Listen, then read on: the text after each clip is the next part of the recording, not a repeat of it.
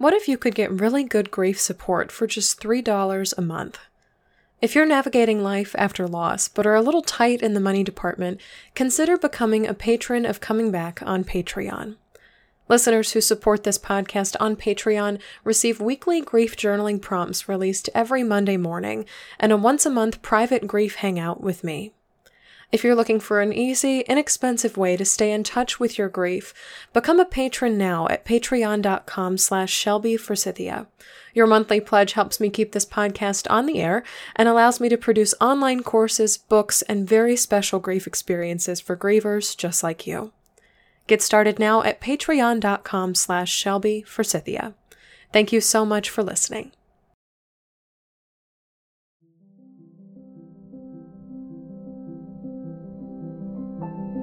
Hi there, and welcome to Coming Back, a podcast about coming back to life after death, divorce, diagnosis, and more. Today, I'm talking to my dear friend and mentor, Stephanie Zamora, about her new book, Unravel Rising Up and Coming Back from a Season of Living That Damn Near Killed Me. This is a powerful interview, and we'll dive into grieving and loving people who seriously hurt us, how grief is often the root cause of some very real PTSD, and why sometimes we need to just burn it all down so we can start again. I'm Shelby Forsythia, an intuitive grief guide and author who speaks, writes, and teaches powerful truths on grief and loss. My mom's death in 2013 set me on the path to becoming a lifelong student of grief, and I use what I learned to create a world where grief is welcomed, normalized, and even embraced. Because even through grief, we are growing. Let's get started.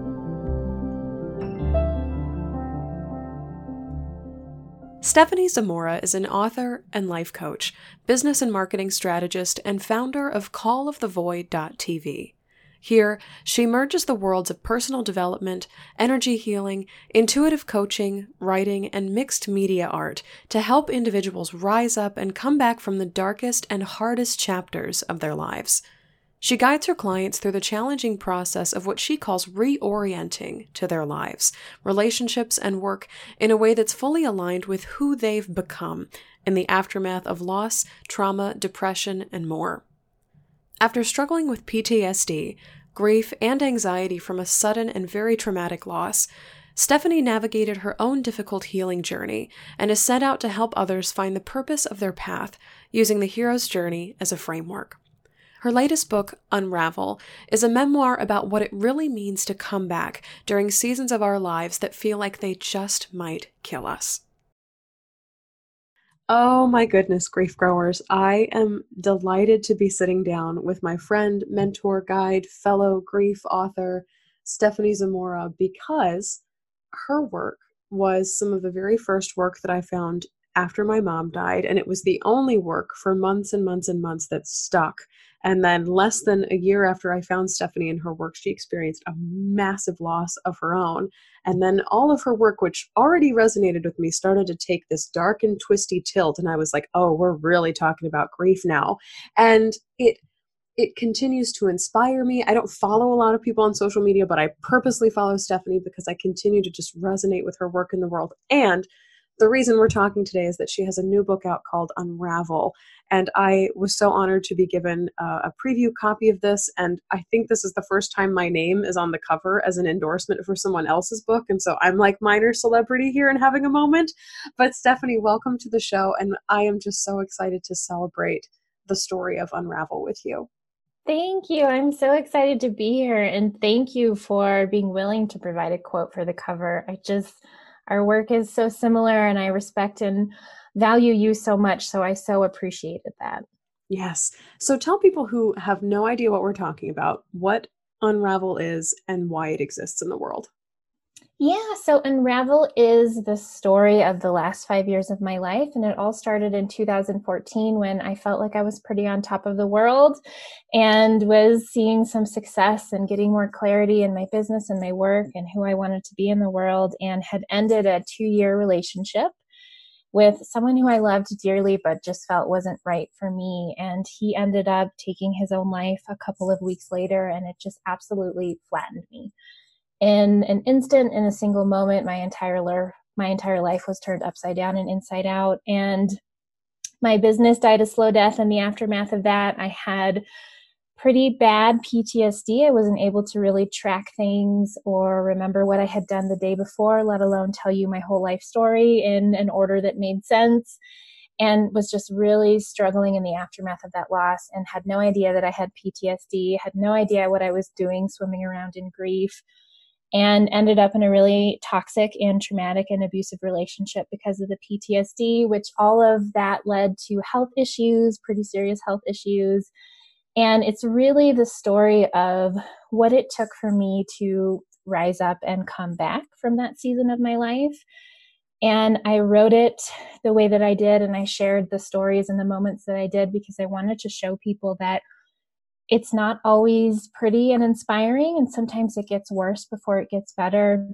I think it's really easy for us to feel alone and crazy inside these experiences that come from grief and trauma, and to not know that it's this process of reorienting to ourselves and our own lives and work and relationships. And so I wanted to share all of those really challenging moments and what it really took for me to recognize that it was up to me to come back, but not to the life that I had before. I had to really learn who I was becoming in the aftermath of my loss and the trauma and who I wanted to be and what the purpose of the path I was walking was so that I could really step into what came next. That's a really beautiful description. And I'm latching on to this idea of I wrote it the way I did because XYZ, because as soon as I got through the first like, hmm, like five or six chapters or so, I was like, oh, this is not organized in the sense that this is not going to be linear. And so I, I recognized coming in, I was like, oh, yeah. I'm going to keep going on a journey where I, I think I'm going forward and then I'm going to go back and ruminate on something else or see something else in the picture that I didn't see before. And then I have to talk about it again and process it again. And at first, reading a lot of the grief literature I do read that is very linear because when people mm-hmm. are five, six, seven, eight, nine, ten years, 20 years away from it, they can look back and be like, oh, I can see how I got from A to Z. Um, right. But in the midst of it and in your book, I'm like, oh, this is what grief really looks like. And so it was yeah. a reminder of how often we ruminate or need to revisit things or need to frame things in a different light than we did before in order to like literally survive. Um, yes. I'm wondering if we can dive into the topic of PTSD as it pertains to grief, because I think a lot of people feel like PTSD is only applicable to those in the military, to those who've been through some kind of natural disaster. But I feel like, and I've seen this with clients that I've worked with, that grief in and of itself, or major loss, sudden traumatic, especially loss to suicide, which is the case in your story, um, can result in a massive amount of PTSD. Yes. Yes, and it's so important. I didn't know that either. It never occurred to me that I had PTSD. I knew it had been a traumatic loss. I described it that way, but I never I didn't know that's why my brain wasn't working and my brain deteriorated so much and so rapidly over about 7 to 8 months after my loss and I have since learned that that is very common for sudden bereavement because it shows us how unstable and insecure life actually is. Like we, we don't know what's going to happen to us or to the people that we love. And for me, there was a lot I didn't know about this man that I had loved and had in my life for two years that really led up to the build up to his death. And so it caused me to really question myself, what I thought I knew to be true about the world, what I thought I knew to be true about him, whether or not I was actually safe with people. You know, there was a lot of things he said to me, like, I would never hurt you, I'll always be here. Um, things he said to me that turned out to not be true, that just really caused me to recognize how we don't know things as well as we believe that we do. And we don't always know people and we don't always know what's what they're holding close to their heart. And so it was really this experience of everything I thought I understood everything known and familiar being ripped away from me in a single moment. And also the intensity of the grief itself, it just shook my world. And so it's really, really important to understand that trauma is not just limited to veterans of war, people who have been through horrific, big, horrific experiences like bombings or mass shootings. And we tend to think that that is the only time that we can have PTSD, but it's actually very common for sudden bereavement and even developmental trauma like there's I think some people call them the big T's and the little T's, but to me, trauma is trauma. Even things that you don't think would cause trauma, you can have a perfectly great childhood or great relationship and still get traumatized from it. And so, trauma is something I've had to learn a lot about. And PTSD and grief together are very, very common. And so, things like memory loss, things like panic attacks and anxiety, like all of these symptoms that we can have in the aftermath, some of it is inherent to grief itself, but a lot of times it can be from PTSD and trauma. I'm going to shift directions entirely to the category of shitty things that people say. yes, grief growers, we're going here today. Um, because uh, one of the first things I recognized in your book was like, oh, she broke up with this guy. They were no longer dating. And then he took his life. And then in the aftermath of his loss, there were people surrounding him uh, or in his life, like his best friends and things like that, that heaped blame, responsibility, what did you say to him onto you as kind mm-hmm. of the last the last person who interacted with him in a romantic sense while he was here on the earth. And so there's like the one shitty thing that people say of like, oh, it was just an ex, he was toxic right. for you. Why are you grieving him? And then there's the other side of you're responsible for his death we're blaming you the fingers are pointing in this direction and so i'm wondering like how you balanced both of those i mean similar but wildly different shitty things that people lobbed at you in the aftermath of his yeah. death you know it was very hard um i felt a lot of guilt and I blamed myself. So it was almost as if I wasn't surprised when I found out that certain people in his life, like his best friend and mentor, had at first blamed me because he had been feeding them information that wasn't accurate, that wasn't true, um, and had been, you know, really trying to create separation between all of us. And so it was horrifying to actually hear it, um, but it also kind of aligned with how I was feeling, anyways and it was hard. I mean, I went to his funeral and it was such a confusing experience to be there as the ex girlfriend. Um, there were some photos of us that were up because I had been in his life for the last couple of years. And it was just, it, I don't know how to answer that other than to say it was wildly confusing and fragmenting. And I think that added to a lot of my trauma. And fed my own blame, my own guilt and shame, even though very quickly I became very close with his best friend and his parents and some of his family. But it just, the duality of these experiences, I think, is is the important point to make here is that we can hold so much more than we're we believe we're able to and it took me a long time to really find my footing in it's not my fault and i'm not to blame and to own the fact that i loved and cared for this person. No he was no longer right for me but he was still somebody that had been in my life for a really big chunk of time and who i was glad to know existed in the world. Like there was good and bad to our relationship. There was good and bad to him as a person.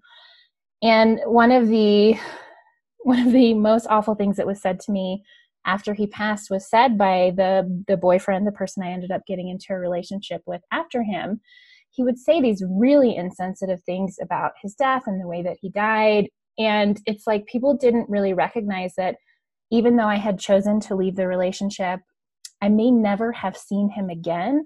I still cared whether or not he was alive or dead. I still felt a lot of the burden of his death and everything that had happened and he was still somebody who had been a really huge part of my life for those two years. So i think it's such a difficult thing to balance and to really explain and speak to but it took a lot of processing on my end and really working with the different parts of myself because i had become very fragmented from his death from the trauma from the relationship that i was in afterwards. But being able to hold everything and hear everyone else's opinions and what they thought and and tap into my own truth and really own it for myself. I don't I don't know if that clearly answers your question because I think it's such a sticky topic. And I don't know that it necessarily has a clear answer per mm-hmm. se, but I'm glad that you're speaking on it and I'm glad that your book Unravel speaks to it because I, we had this conversation on coming back, I mean way back in season 2 or 3 um, when a woman named Sunny Joy McMillan came on and she talked about her divorce from a toxic mm-hmm. uh, ex-husband. And she uh, one of her big we- worries and fears was am i allowed to grieve somebody who ultimately was really really bad for me? And she decided for herself that the answer was yes because again kind of like you said he played such a significant role and he was around in her life for so long.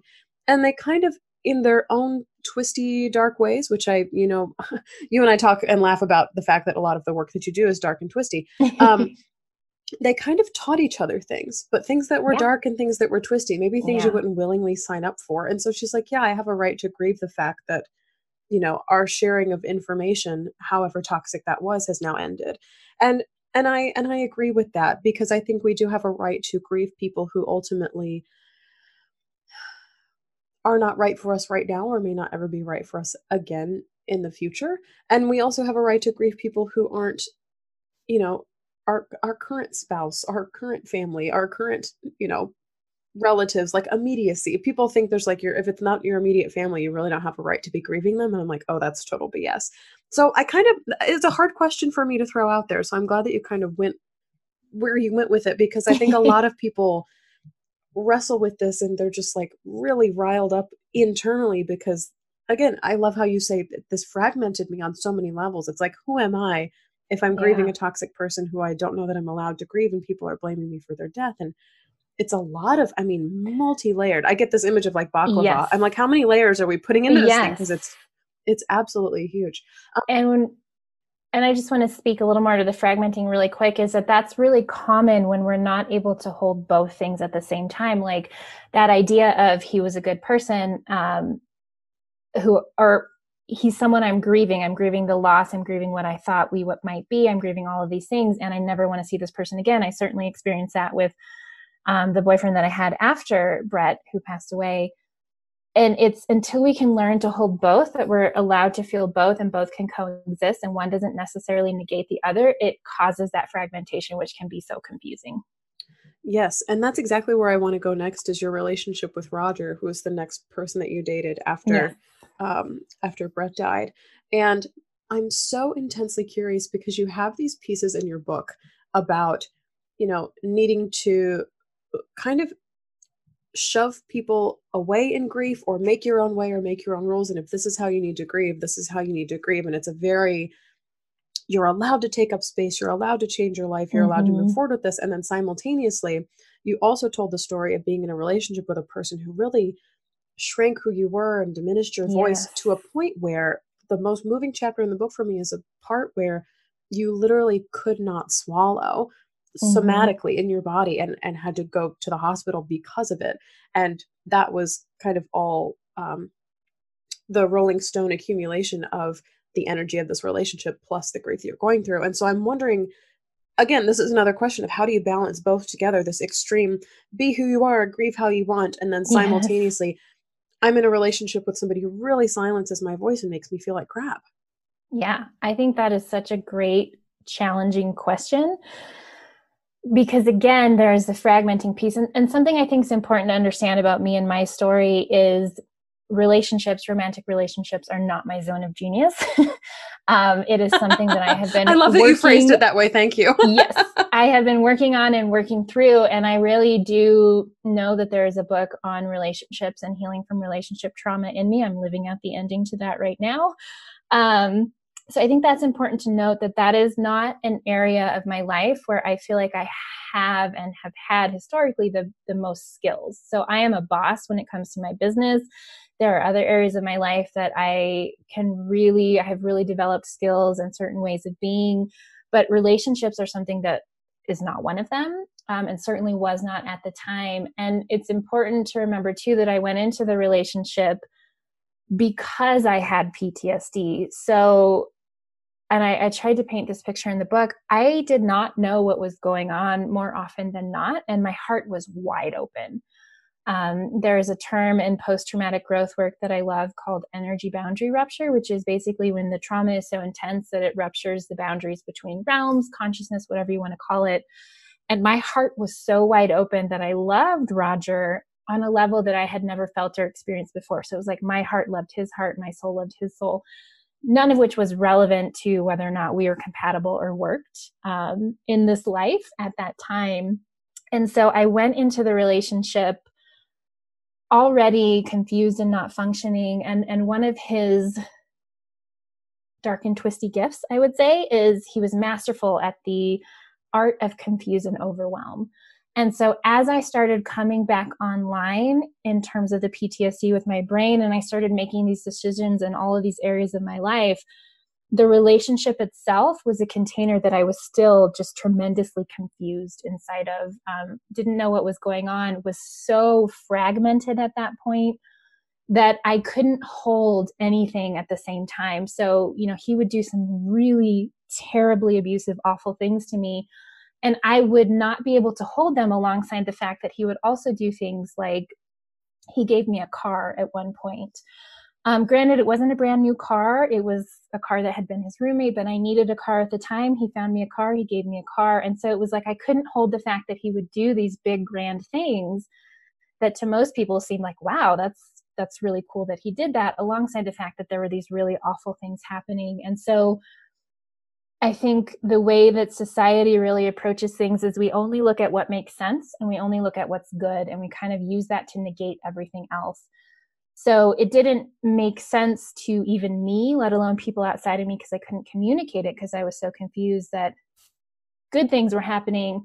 But ultimately, it was a very bad and unhealthy situation. And so, what I was doing was coming back online and really starting to take a stand for myself and have a voice, but I was only able to do it in those external spaces, piece by piece because at home I had no idea what was going on. And even if I had managed to start to take a stand for myself, I would so quickly and easily be overwhelmed and confused out of it that I, I really didn't know what was going on. And so I think that's an important thing to point out is again that fragmenting happens when we don't know how to hold two things at once. And when you have somebody else in the picture whether it's a partner, whether it's family, whether it's just society and all the crap that we throw down each other's throats, um, all the polished positivity and good vibes only, and there can only be good and not evil at the same time. I didn't know how to make sense of my experience, and it took my body shutting down the way that it did for me to be like, this is not okay. I am not okay. Um, and I really fought with being able to communicate to the people around me what was actually going on because all they could see was the good stuff that was happening which i had expressed to them that had happened because they were things that had happened. And it, it's like they couldn't hold it either that there was good and bad. Um, and i call it the magic and the madness and that's actually going to be the name of the relationship book. There was so much magic and there was so much madness and all people could really hold on to or make sense of was the magic. Well if there's this good thing you know the bad can't really be that bad. So i really feel like being able to build that muscle of having a voice and taking up space and doing what i needed to do for me so the whole honey badgering it started externally and eventually seeped into the relationship when it was finally like my body was just like we cannot be in this anymore. This is not healthy um, I, I couldn't swallow anything, not even my own saliva for nine days. And so that was really a wake up call as to things have to change. And it was the beginning of the healing and the be being able to bring those fragmented parts back together. Yeah. Yeah. And I and I often see that the transformation is kind of opposite uh, with grievers where mm-hmm. they start to change things internally and kind of experiment with stuff in the safety of their home and then they take it out into the world and so it was so fascinating to me yes. that you were like i'm going to do all this stuff in the world first and then see if i can bring it home with me um yeah. and i and i just think that's a an interesting mutation of your character i don't think it's anything um bad negative or different but i'm sure there's grievers out there who are nodding their heads of like yeah i could show up at work and i could show up at in public spaces yeah. and with friends and stuff and then i went home and i still felt not myself broken under somebody else's control massively grieving in a crippling way. Yeah. Um and so i love that you phrased it that way and also thank you for sharing the title of your next book because that's super exciting and just also highlights again again again this divine dichotomy that exists within relationships. And i think something too that i don't know if unravel touched on but you certainly do in your work is the insistence that the people around us are always looking for the good things, especially after we've experienced loss. Like they want evidence that we're doing well. And so anything that says we're not, they're like, oh, that's not important. At least you have XYZ going for you. Right. Um, and I noticed that especially after after loss happens. And it's more about reassuring them that we're gonna be okay Mhm. as opposed to telling the truth of what's going on. It's a little sinister. Yeah, you know, and it's it's really hard to be on the receiving side of that. I know I've experienced that in a lot of ways. I'm sure that you did. I know everybody does to different degrees of this need to be fine and good so that everyone else could feel fine and good. Um, and ultimately that did lead, that did contribute to the swallowing issue for me and all of the other things that I needed to do, like the honey badgering of I just I couldn't I couldn't take care of anyone else anymore. Um, there was too great a cost to me and people just really aren't ready to face their own stuff i feel like is at the root of that a lot. Some of that is it comes from a loving place of i i want you to be okay because i love you. And it would make me feel better if if you would show me that you're okay and you would stop crying and you would stop doing all the weird grief things that you're doing um, and you could maybe remember things a little bit better. That would make me feel a lot better about where you're at. And ultimately people either come around or they don't um, a lot of people fell away from my journey from my life just because I couldn't be who they wanted me to be anymore. I couldn't take care of them anymore. And some relationships fell apart because of that, because I had to put myself first and eventually came back together as I was able to understand what I was even doing. One of my best friends and I went through that. Um, I just couldn't be who I was before, and I couldn't take care of her experience around that. And so we had a little bit of a falling out, but I just, I think that's really common. Unfortunately, we're not taught how to be with other people's pain. Right, right, right. And yeah, I'm not taught how to be here, so I'm just going to look for the good stuff and hope that that's enough of a friend Yeah. support to to get by. Yeah. Yeah. Um I'm wondering you've mentioned it twice now, so I wonder if you can tell people what honey badgering is because when I got to this I saw this chapter in the got in the table of contents for the book and I was like I think I know what this is and then when we got to the chapter I was like I definitely know what this is. so um, Google Honey Badger with narration by Randall, and it's hilarious. They're swearing, so if that bothers you, I guess you wouldn't be listening to Shelby anyways. um, but basically, the honey badger is it's in the Guinness uh, Guinness Book of World Records for like the most badass of the animals. It's in the weasel family, but and they show the honey badger doing all these things like basically, and you'll see the memes. Honey badger just don't give a shit. Um, and for me, honey badgering was a phase that I had to drop into, and I labeled it kind of after the fact and and going through the maybe the second half of it. And I still have it to a degree, but it was just I I could not give a shit anymore. It my life and health depended on it. Um, this was after the swallowing, where it was like any time that I didn't honor my truth, that I didn't speak up for myself, that I didn't even do things like leave in the middle of dinner because I did not want to be at a restaurant or at a movie or in a grocery store anymore.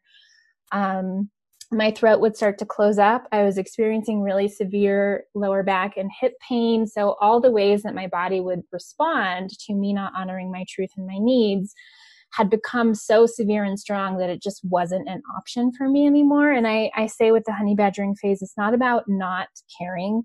I cared a lot. I felt bad about abandoning people in Costco or leaving in the middle of dinner or not doing what I said I would do. It, it didn't feel good. It wasn't like, yeah, I'm just going to screw everyone over.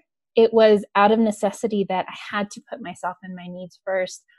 And it was not a skill I had cultivated very well before grief and trauma but ultimately had to for my own health and well-being. And so I actually prescribe the honey badger phase to my clients sometimes when it's a matter of getting getting honest with yourself about what it is that you want or need in this moment and having the hard conversations exactly when you need to have them so you don't wait for the most convenient time if you can great but if it's a matter of it's costing you physically or emotionally or it's damaging to you in some way you get to come first um, in ways that I don't think a lot of people have learned for themselves. So, having the hard conversations the moment that I needed to have them, not doing anything I didn't want to do, speaking up, I became really blunt. And for me, it felt really abrasive. And I felt, I definitely felt like an asshole because that wasn't my normal MO.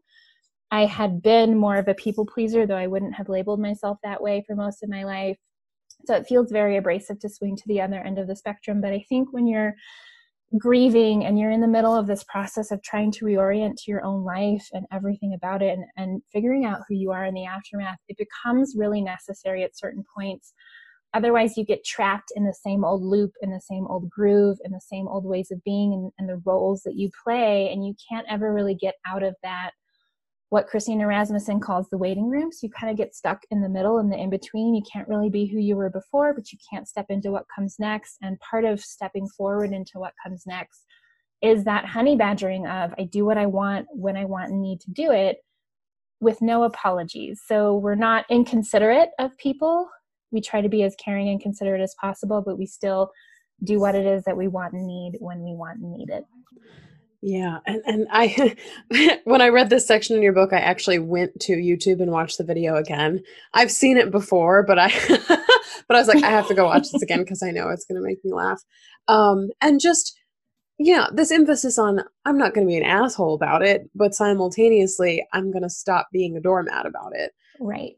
I think is such a delicate dance and a delicate balance Yes. in the aftermath of loss. Is like, how do I speak up for what I want and need without feeling like I'm mowing everybody over?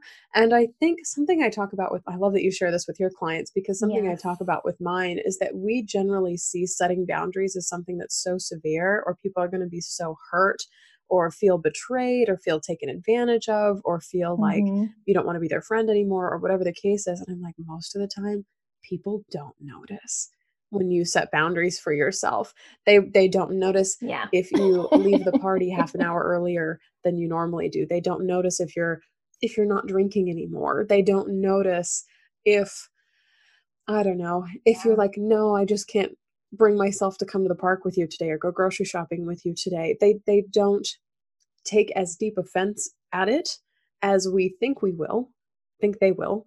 And so the reaction, at least in most of my experience, a little bit softer than what my fears have been. There are cases where people are like, wow, that feels like an insult and that's really big. And then in that moment, you know, you're like, okay, you're not a person that I can grieve with in this moment. And it sucks that they've filtered themselves out that way Exactly. and simultaneously i'm like good i don't have to spend any more energy on you so it is kind of like a f you honey badger don't care mentality about the whole thing is like all right i just can't give a shit right now maybe i'll give a shit in six months a year approach you again see where you are Yeah. in your life but for now this is this is where i am um i'm going to switch gears again because Exactly. unravel covers literally so much about your life in the aftermath of loss, including your work. And this is kind of like the main through line where I got exposed to you um, is as a mentor coach. I actually built my first business by taking one of your coaching programs online, and then that business ended or never really got off the ground. And then my grief work started immediately after that. And so I kind of thank you and, and do a little ode to you as the founder of planting this idea in my head that it was even a possibility. But I remember uh, when when you took everything down on your site and your work and you sent out this email of like I'm I'm taking all of Mhm. these things down I'm starting from scratch I'm introducing all of these new things and and it felt um it felt drastic as somebody being on the other side of it but also as somebody who'd literally just lost her mother a year before your big loss I was like I can see why you did that I see where you're coming from there and so I was kind of jazzed for you I was like yes take it down burn it down in the sense that I'm like something else, something deeper, something richer, something more dark and twisty, inclusive is coming. Um, so, can you talk about grief's effect on your work, but also your relationship to your work? Because I think your work is like kind of the static exterior thing, but then we maintain these living relationships with the things we create, especially as entrepreneurs. Yeah, absolutely. I think that's a great question. I really struggled almost immediately with my work. So I write like I breathe. I have to write all the time. And I had been writing a daily awesome life tip every day for three years straight. And all of a sudden couldn't write them anymore. I think I tried to write a week's worth after he died and it just, it wasn't happening. I struggled really hard to write blog posts and put things out there. And the way that I wanted to write and express myself had changed so dramatically that it wasn't until I really uncovered that I wanted, had this urge to tell stories. I didn't know that I was writing the Unravel book when I first started. I didn't, I wrote a lot of things that didn't feel like they had a place. I didn't know where to put them, but I still would put them on the blog or share them in social media. And it had changed so much that I had a long time coaching client and someone who had been following me who emailed me one day and asked, I think she said, You don't have to answer this if you don't want to, but did you hire a ghostwriter? Because your words sound like you, but they're very different. And it was just like, Welcome to the transition. My voice went through a big change. What I wanted to share really changed. But what really happened was I didn't know how to be inside my own body of work anymore. I had spent so long building up this business. I had programs, I had websites, I had all of these things.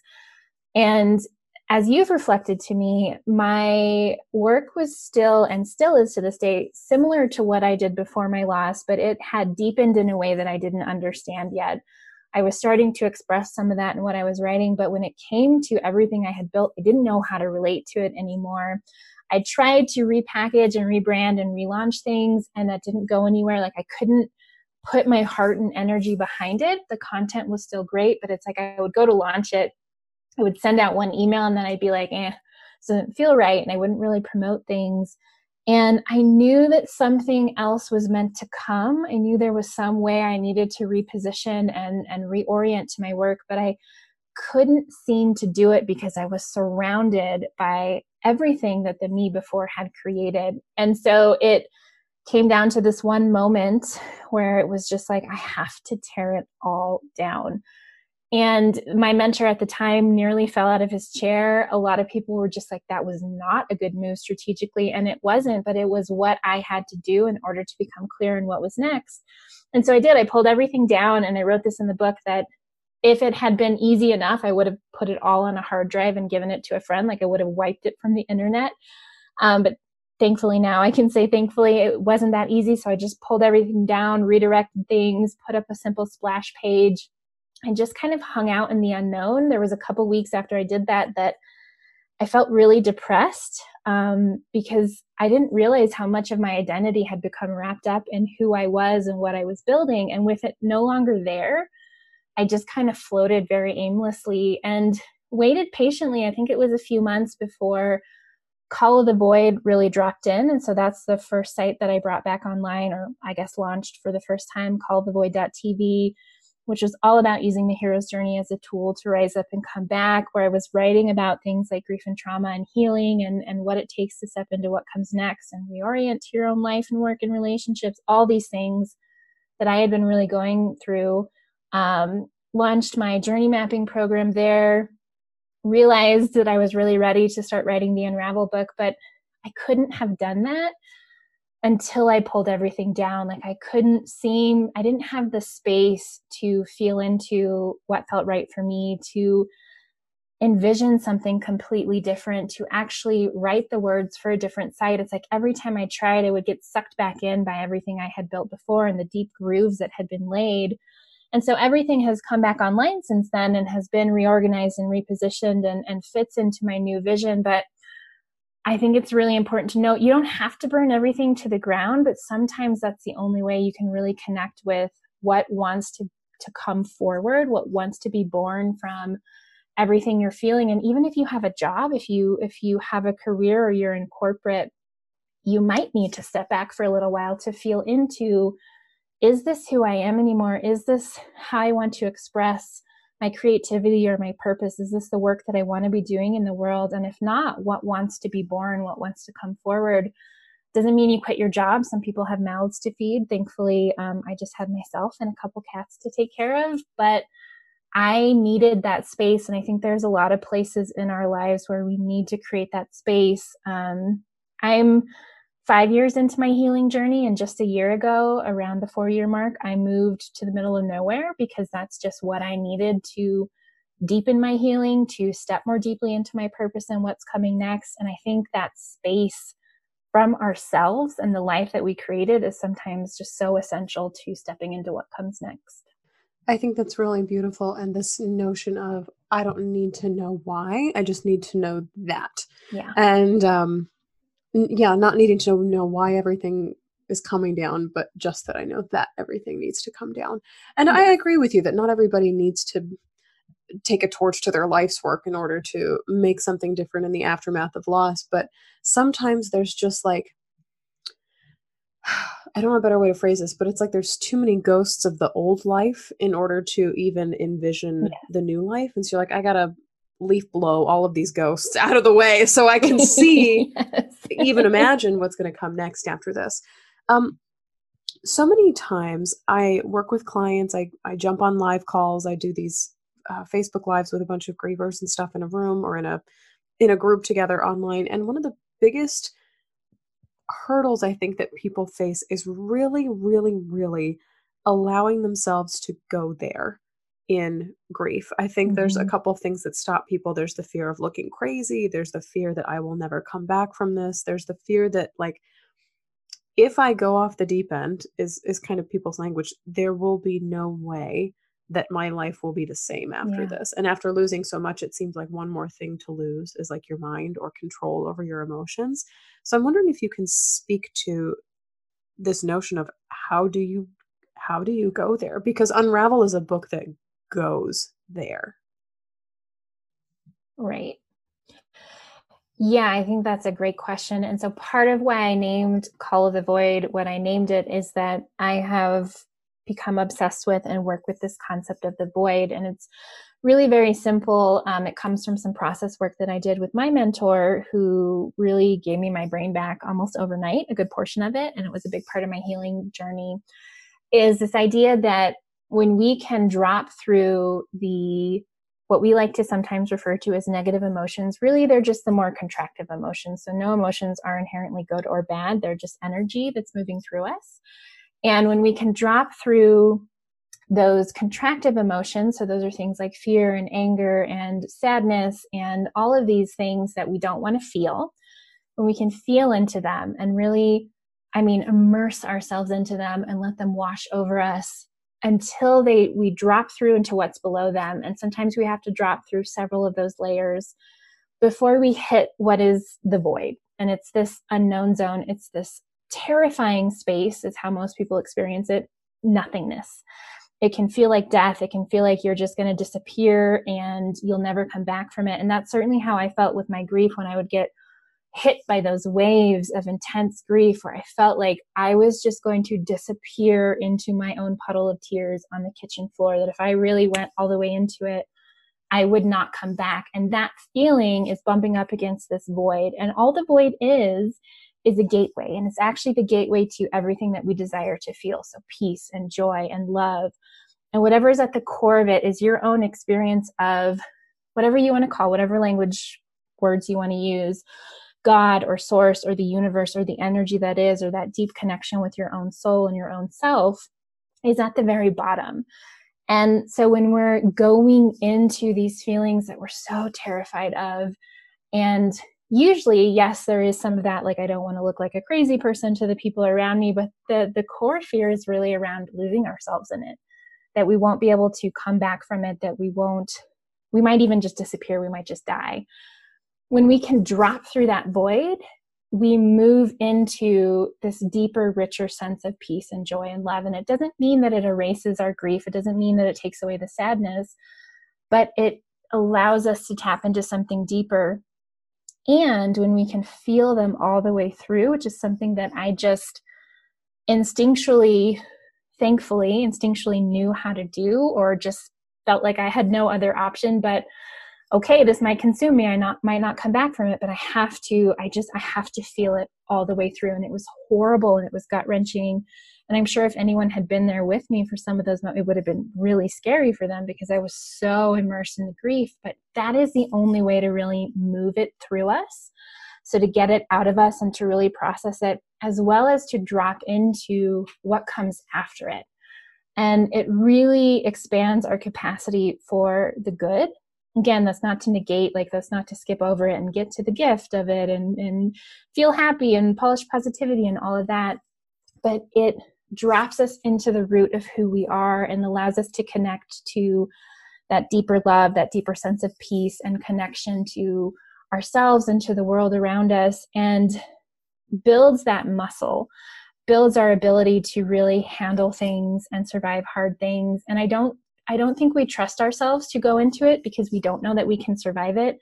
We don't know that we can do really hard things because quite frankly until we go through some of the harder things in life we're not really faced with a lot of things that require us to build that muscle of doing hard things or to or to feel things through and to see that we're capable of surviving them but with grief if you don't feel your feelings as they come up whether it's the rage or the anger and the devastation um, the sadness the overwhelming sadness the emptiness all these things that we feel you're going to get stuck and you're going to make yourself sick and so i would invite people to kind of trust in this process. They've never experienced this idea of dropping through the emotions and seeing what's beneath them and feeling them all the way through until you go deeper and deeper and you hit that place that you're so afraid of. That is like a tiny moment of death and rebirth, and you'll find that you will survive it.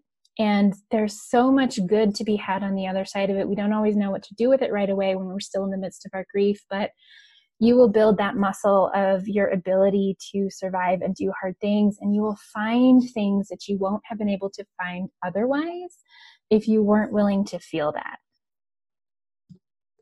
i think that's so beautifully said and it reminds me of working with a client once and she just kept expressing anger anger anger anger because she was so mad about the way that i mean similar story with the loss of her former partner. She was so mad with the way that he died, the things that came out after mm. his death, mm. and just like the inability to be there and get more answers and and all this other stuff. And the next question I asked her, I said, "What's underneath this?" Yeah. Anger. And it's not that the anger isn't valid. I'm like, get it out, lay it all out here because God knows that that's taboo in our society already. Anger is. And so I'm like, lay it out. There's so much room for it here. And simultaneously, what is at the root of this? Yeah. Um, and uh, and usually it's it's something like a really really carnal human emotion like fear or mm-hmm. um, the unknown or terror or really just deep sadness or loneliness and anger for me is like my favorite thing in the world but every now and then i, I do have to step back and ask myself i'm like okay what's really underneath yeah. this because i could tip into the void in this moment if i really wanted to. So trying to figure out what's what's under here looking under the rug. Yes. Um is enormously helpful is enormously helpful. Um, before we sign off i want to wonder i wonder if you could say anything to the person that you were maybe not the day that you lost Brett because there's a lot that happens on that day yeah um but in that first year that first two years like the thing that you wish that other people would have said to you and just kept saying over and over and over again? Yeah. It would be something in the vein of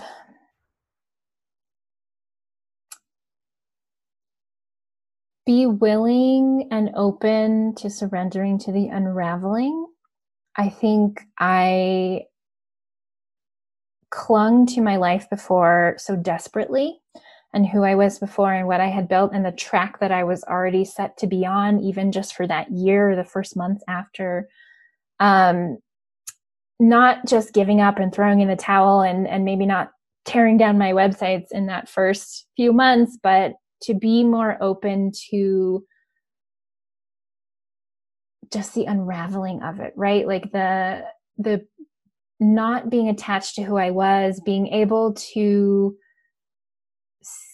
see things for what they were in each moment versus what I hoped they had be or how awful they were and and being willing to settle into the not knowing um, that was really hard for me the not knowing what was next and that's why i think i clung so desperately to the life i had before and the business i had before. It it took me until later that first year and and i wrote the chapter about this the taking your feet off the wall being willing to surrender to what was happening. And again i think people confuse that with giving up completely but to have more openness to my life is going to look different and maybe certain things and people will be the same but i am changed and really being invited to get to know who i was which is something that i've heard you talk a lot about and i think that you do it so beautifully.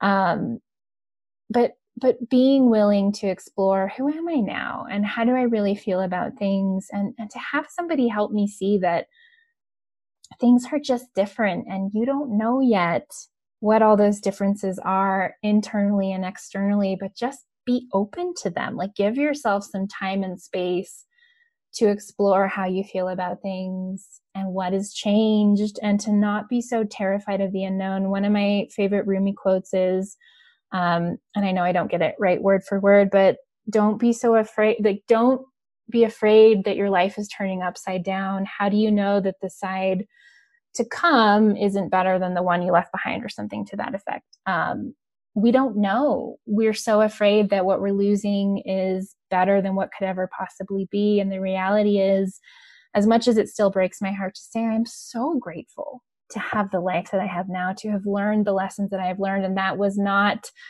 um, a quick thing. I don't believe in the polished positivity and the everything happens for a reason and jumping ahead to get the lessons and the gifts before we're ready. My heart still breaks, and I will never be glad that he died or that he died the way that he did or that his death disrupted my life the way that it did. And I am so incredibly grateful for the path that I am on and the work that I get to do now and everything that has come from it. So, just that being a bit more open, yeah, to the unraveling. Yeah. The words that just rang through my head were allow this to change you. Yes. Yeah. Yes. And I think so many people are just like, no, no, no, no, no, because so much has changed already. Yeah. And it's, it sounds funny to say and even just getting the visual now i get this like kid like don't feed me vegetables don't feed me vegetables don't do it don't do it and um and just like pushing this away pretty violently um that makes me laugh but i remember living in that space too i'm like i cannot afford to lose anything else yeah and then yeah piece by piece just like your story and unravel i was like here you go here you go here to go and i just chucked it all away from me I don't know yeah. who I was giving it to, but I'm like, here you go, here you go, here you go. And um, allow this to change you, allow yeah. this to be important and significant and upending because it really, really is. It really yes. is. Um, Stephanie, thank you so much for this conversation. And please let us know where we can find Unravel, as well as if people would like to work with you, what else you're planning in the future, just like anything you'd like to lay on us.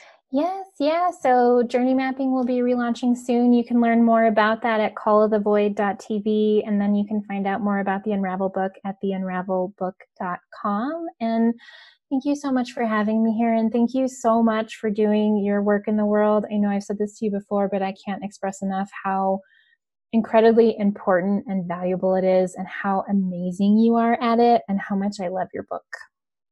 Oh, thank you so much. I'm like, we're just two people sitting in chairs talking about grief, talking about loss. Uh, the world needs more of it. You're absolutely right. So thank you so much for coming on, coming back. This was an honor. Thank you. So that's all for this episode of Coming Back. Thank you so much to my friend Stephanie Zamora for coming on Coming Back to talk about how grief affects our brains, our work, and our friendships. I hope all of you grief growers out there will try honey badgering through grief in the near future.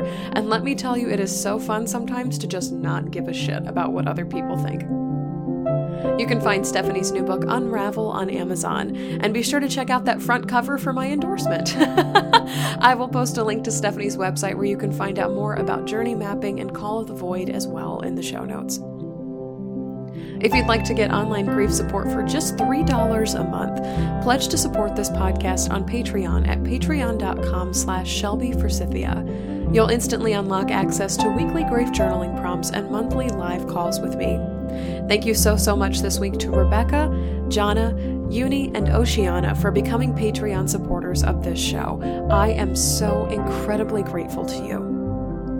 If you liked what you heard today, subscribe to Coming Back on Apple Podcasts, Spotify, Google Podcasts, and tell a friend about Coming Back because you never know what someone you love is going through. Thank you to Addie Goldstein who composed our theme music.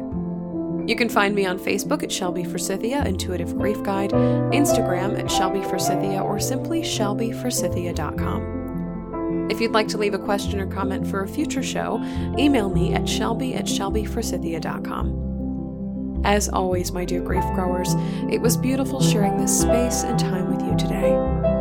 I see you, I'm proud of you and the work that you're doing in the world, and I love you. Because even through grief, we are growing.